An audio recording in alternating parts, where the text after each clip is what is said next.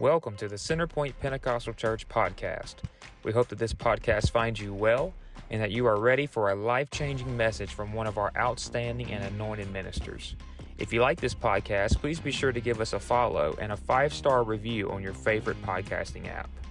Now let's get to today's message.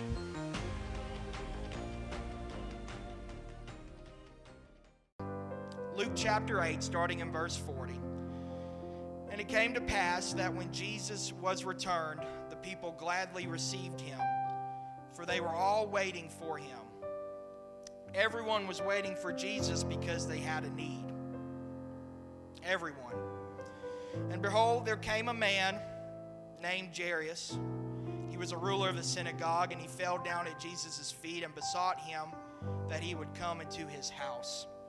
For he had only one daughter, about twelve years of age, and she lay a-dying. But as he went, the people thronged him, and a woman having an issue of blood twelve years, which had spent all her living upon physicians, neither could be healed of any, came behind him and touched the border of his garment, and immediately her issue of blood staunched. And Jesus said, "Who touched me?" And when all denied, Peter and they that were with him said, "Master, the multitude throng thee and press thee, and sayest thou, Who touched me?" And Jesus said, "Somebody hath touched me, for I perceive that virtue is gone out of me." And when the woman saw that she was not hid, she came trembling and falling down before him. She declared unto him before all the people for what cause she had touched him, and how she was healed immediately. Last verse. And he said unto her, "Daughter, be of good comfort. Thy faith hath made thee whole. Go in peace." I'm glad there's a good comfort in knowing who Jesus is. Amen. I'm glad that if we push, there's always an answer to the need that we need. Amen. There's a sense of desperation. God's going to feel it. He's going to honor that. You know, and sometimes I've got to get God's attention with what I'm going through.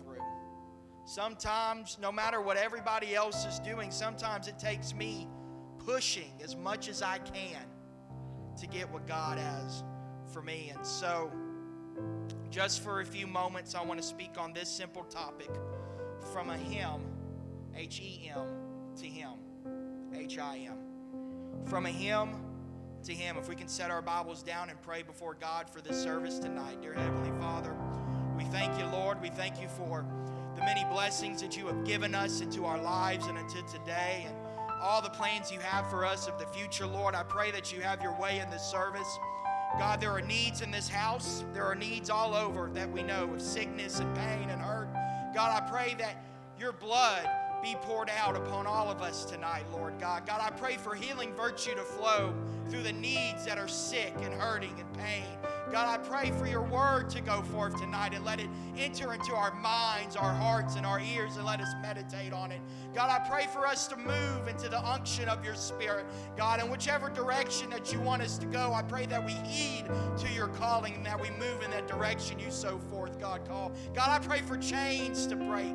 I pray for happiness and joy to go forth. God, I pray for peace like a river to flow within this house. God, I pray for whatever the need is, God, that there's a A sense of urgency, Lord God, for us to receive the blessing that you have for this need. And if you believe that tonight, church, if you can give God a hand clap of praise, if you can go ahead and shout unto him with a voice of triumph, thank him for what he's already done and what he's planning on doing in this service. Hallelujah. Thank you, Jesus.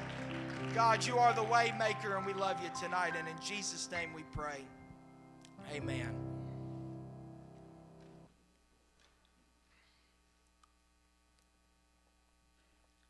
There was an older gentleman that went by the name of George.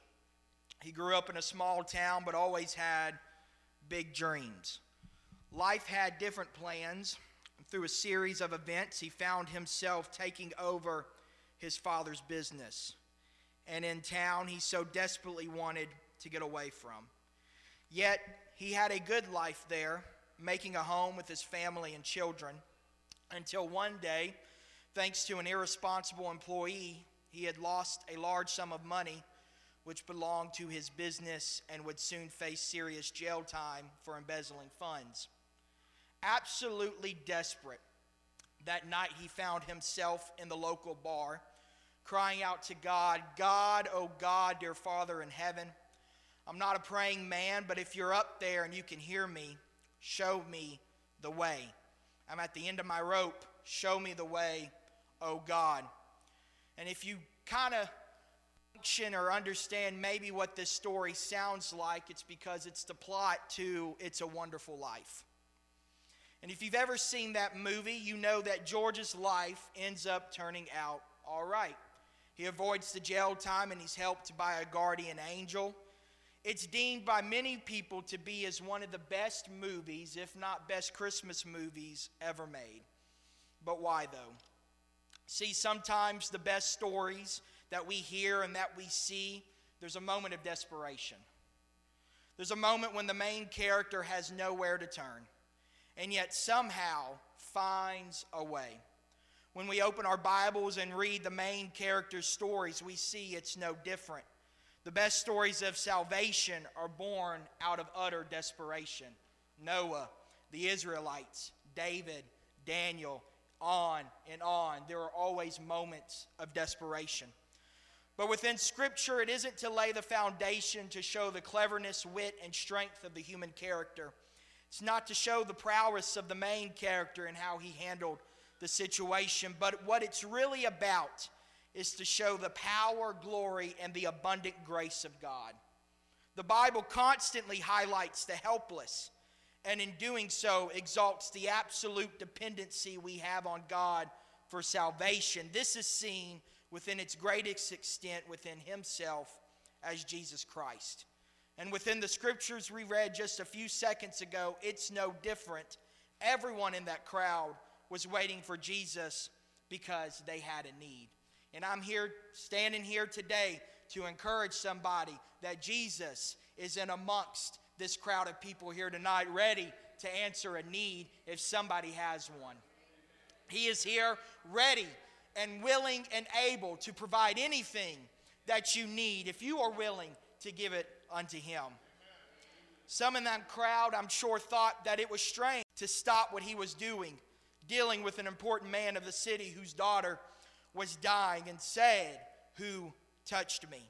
Jairus was the ruler in the synagogue of Capernaum. He was the head honcho of the religious people in that area. He was well known. I'm sure the people around him were like, we better not interrupt their conversation. Jesus is helping a really important person. We better not get in the way. But can I encourage somebody and say that with Jesus, the need is always greater than what is going on around everybody else. With Jesus, the need, the need of that person far outweighs anything else. If the need is anxiety, if the need is depression, if it's alcoholism, if it's salvation, whatever it is, Jesus will stop what he's doing to help you in your need and to help you in your situation, because our God helps people like nobody else can. Our God still is making moves, still is breaking chains, and still is helping people in this day and age. Amen? Amen. There were hundreds of people in the crowd. Hundreds had touched him or bumped him into him. But he plainly asks and says, who had touched me? Who was this woman that her one act of desperation was recorded multiple times in the Gospels, with Matthew three short verses, but Luke and Mark being detailed in their versions. The Bible doesn't really describe this woman too much. In fact, we really don't even know her name. It just says that she had an issue of blood. Because with Jesus, he is no respecter of persons. He doesn't care what your name is. He doesn't care what your pedigree is. He doesn't care what your background is. He doesn't care who's high in the politics, who's high in the corporate world. All he cares about is that you have a need and how desperate you are to see that need through with the answer that he has for you. I hope I'm helping somebody tonight, that regardless of what you're going through, regardless of if you feel like there's no way out, with Jesus, there's always a way out, church. With God, there's always a way out of your situation. Amen. Amen. Imagine this woman had been bleeding for twelve years. This wasn't just a small situation. This was a chronic, abnormal condition that was causing her to lose blood. This was something that she could feel and suffer through. This chronic loss of blood probably meant anemia and weakness all around. She had endured doctors. She had sought after various medical treatments and cures. It seems that maybe over time, in each passing year, she was getting worse and worse and worse. And verse forty-three says that she had spent all of her money, every last cent she owned, seeking for something to heal her body. Everything she earned in life was gone. Everything that she stressed about and worried about and grieved over was gone. Everything she worked for. She was at a place of emptiness with nothing to show for it. But church, one touch of the Master's garment and her life was forever changed. Come on, if you came here tonight with a miracle or a healing or an answered prayer, how desperate are you to have God move into your life? For some of us here tonight, we can relate to this woman. We can relate to what it was like with an emptiness, maybe a deep pain inside of our bodies, inside of our hearts. And no doctors, no friends, no lawyers, no one is able to cure our disease or our pain. Some people under the sound of my voice and in this world have been afflicted physically with addictions and lack of sleep, have been afflicted emotionally with depression, anxiety, fear, hurt, pain, and anything that led you and I to an emotional state of being a mess. Some of us have or are trying pills to help, but they don't. Some try drugs to help, but they don't. Some try alcohol to help, but it doesn't. Some try spending money on material things to fill the holes in their heart, but it just doesn't seem to fix what we might consider incurable. I know it may sound doom and gloom, but I want us to understand that just like the woman with the issue of blood, all it might take for your issue, for your problem, for your situation is just one touch of the hem of his garment. Just one grab of the Master and watch him work in your life. Can anyone testify and say that you've met with the Father? You've touched the garment. You've clinged unto him. Has anybody had an advocate with the Heavenly Father? Has anybody had many times with God where he felt the answers coming through prayer, coming through word, and coming through his supplication? Come on, if you have never experienced what it means to touch the garment, you can touch it tonight. Jesus knew, Jesus knew who had touched him. And he was the one that allowed the virtue, that healing power to go out from him.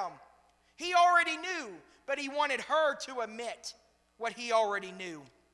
He said it because somebody had enough faith in him to cause something to happen that wasn't important, because he said, virtue has gone out of me. This woman had nothing to lose and everything to gain. Yet by the same token, if her faith was misplaced, she had everything to lose and nothing to gain. But yet she reached out and touched the Master. She was willing to break social taboos of the time. Would we be willing to get out of our societal norm for a change if it meant getting your answer on the other side? If you're willing to do what you typically don't do in a service or in a prayer closet or in your vehicle listening to worship music or reading your Bible, would you get out of the ordinary if it meant that your answer to your prayer was on the other side of you getting out of the normal? What would it take, church? We've been in revival. What would it take? If we really want to see revival in this church, we may have to get out of the norm.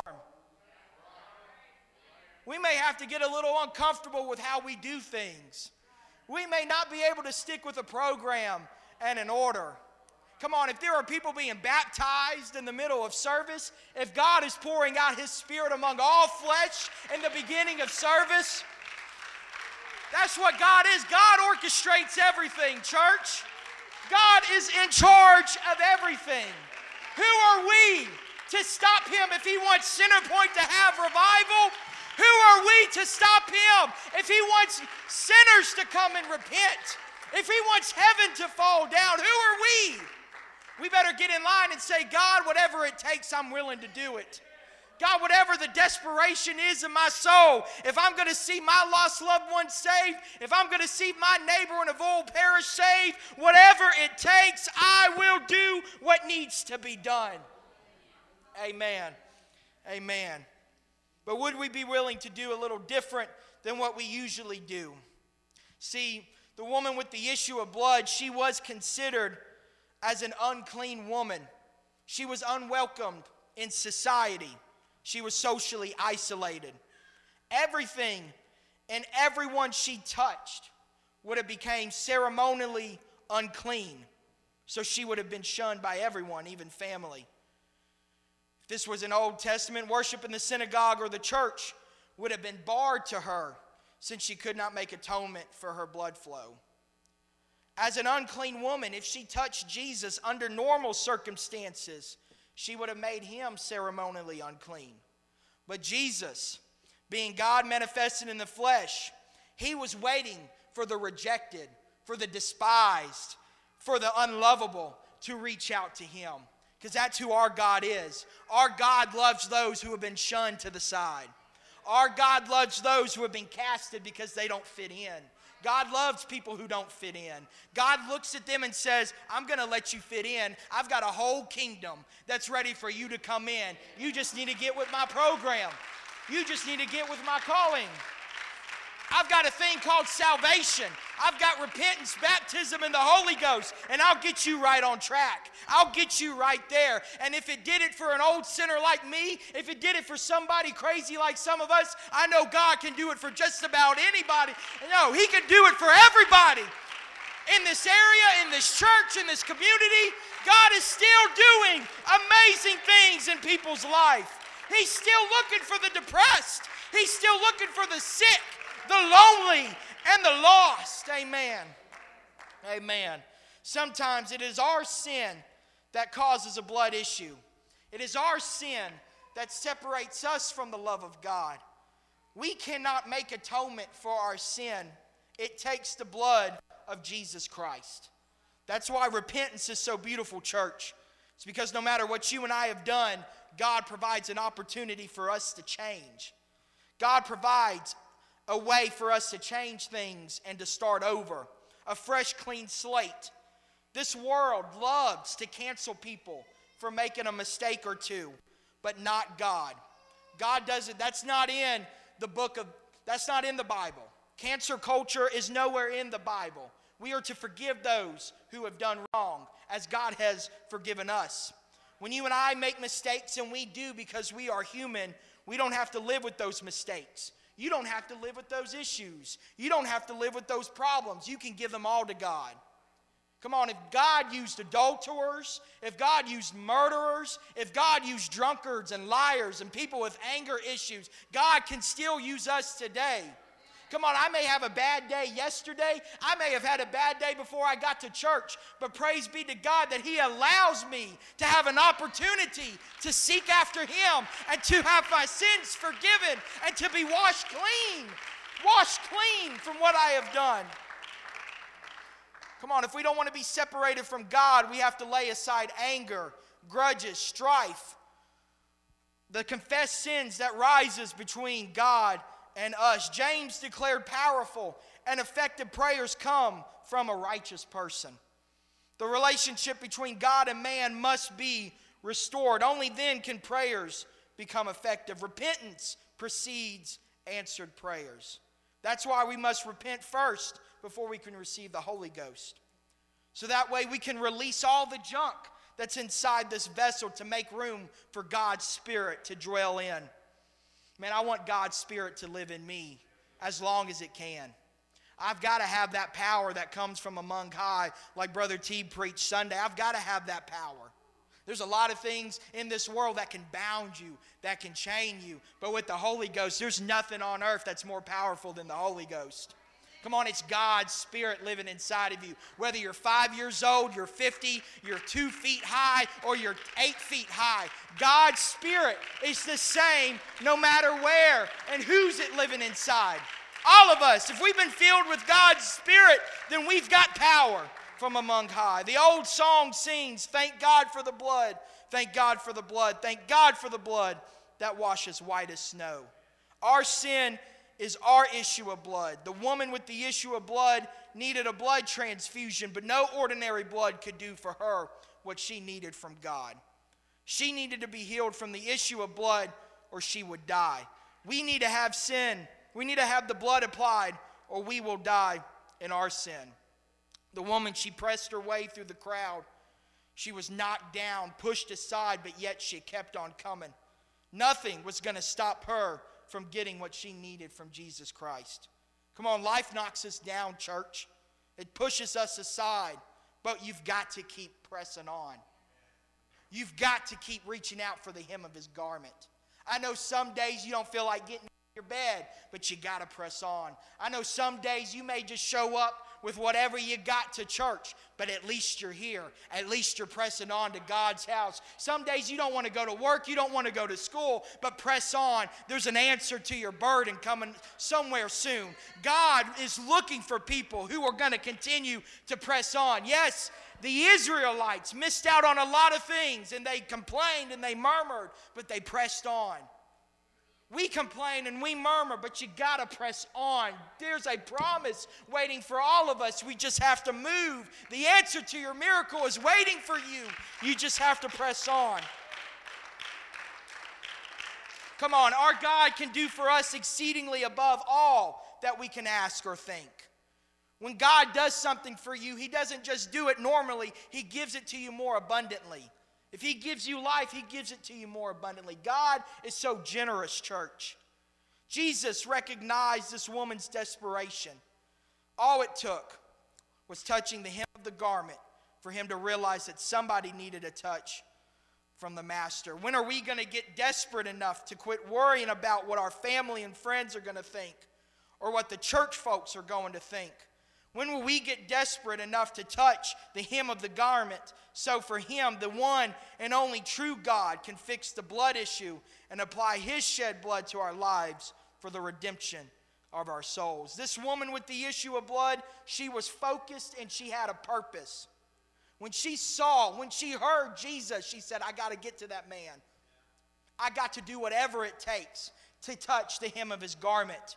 She was there when Jesus returned from healing the demonic of the Gerasians. She must have heard that Jairus, an official at the synagogue, had beseeched Jesus to heal his daughter. She had heard from the crowd about Jesus. The Galilee area had previously seen Jesus heal somebody who was paralyzed, a man with a shriveled hand. Large crowds of their diseases and evil spirits, raised a centurion's servant from the dead, and raised a widow's son from the dead.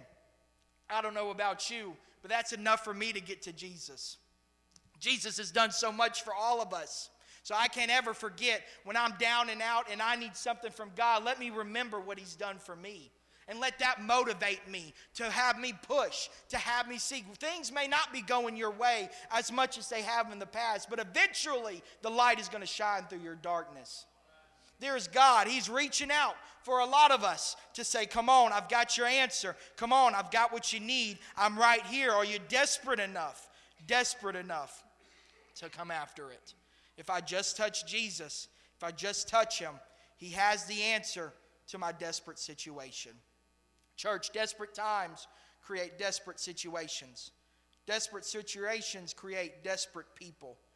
Desperate people create an atmosphere for God to do the miraculous. The woman with the issue of blood was desperate, and it was her desperation that caused her to set aside her pride and her dignity and crawl to the feet of Jesus and have her need met. And that was when Jesus was able to do the miraculous. Amen. Look, sometimes we got to get out of the norm. Sometimes we've got to get out of our Sunday best and say, God, whatever it takes. You may feel embarrassed. I know I felt embarrassed crying before God, but sometimes the situation, sometimes I need that answer so much. Sometimes I just get tired of being tired. I get tired of being down in the dumps with things. I get tired allowing the enemy to constantly throw things my way. And we've got to stand up and say, I'm not doing this anymore. God, whatever it takes for me to reach out to you, whatever it takes for me to seek your face and to get into the throne room, I'm going to do whatever I need to do to press on at the hem of his garment.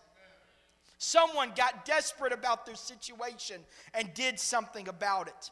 She took her situation to the only one she knew could do something about it. The only person that can do something about your sin and our sin is Jesus. And our blood issues and our problems and our issues that we deal with is Jesus. And he's just waiting for us to do something desperate. She believed in Jesus. She had faith and an understanding of what he was about. You and I, when we call on the name of Jesus, it's because we know what he's about. Amen? His name is just a name, but when you add faith and you add belief and you remember all the great things that that name has done, like be a strong tower where the righteous can find safety, where that name has caused the dead to rise, the lame to be healed, the blind to see, and the deaf to hear. There's power in that name. The youth choir sang it earlier. There is power in the name of Jesus. And there is no other name that people can be saved but by the name of Jesus Christ. Romans ten and thirteen, for whosoever shall call upon the name of the Lord shall be saved. If you want safety and refuge in your situation, just call on the name of Jesus. Just lift up your hands and say, Jesus, I need you now. Jesus, I need you with me. I'm closing. Everybody can stand. Musicians, come.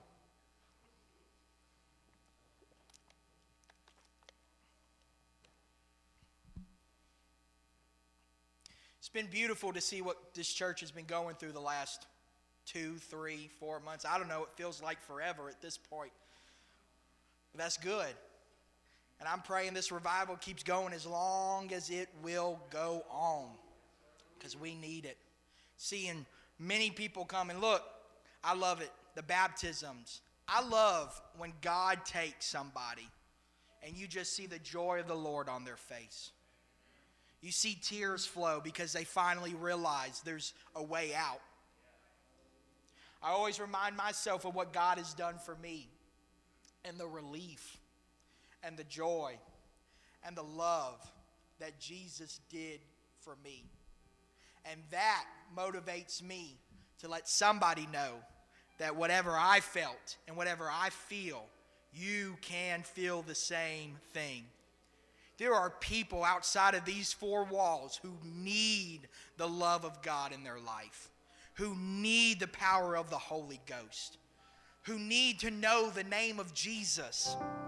Come on, that name is a beautiful name. Come on, there were many names that God was described in the Old Testament.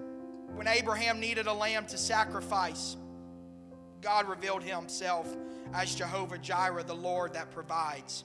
When Israel needed deliverance, God revealed that his name, Jehovah, which had a previously unknown significance with respect to deliverance and salvation. When Israel needed protection from disease and sickness, God revealed himself as Jehovah-Rapha, the Lord that heals. When, when Israel needed victory over enemies, God revealed himself as Jehovah-Nissi, the Lord, our banner, our victory. Zechariah prophesied that a time would come when the Lord would be king over all the earth. And in that day shall there be one Lord, and his name one. And today we know that name to be Jesus Christ. The same Jesus that did all of those miracles, including the woman with the issue of blood, all of the characteristics of Jehovah and Yahweh, the God of the Old Testament, can now be found in Jesus Christ. Thank you for listening to today's message. We pray that it changes and impacts your life for days to come. If you would like to connect with us further, give us a like on Facebook at facebook.com slash Centerpoint Pentecostal Church, or just search Centerpoint Pentecostal Church on Facebook. If you would like to join one of our services in person, the service times and address are in the podcast description. Thank you and God bless, and we hope to see you on the next episode.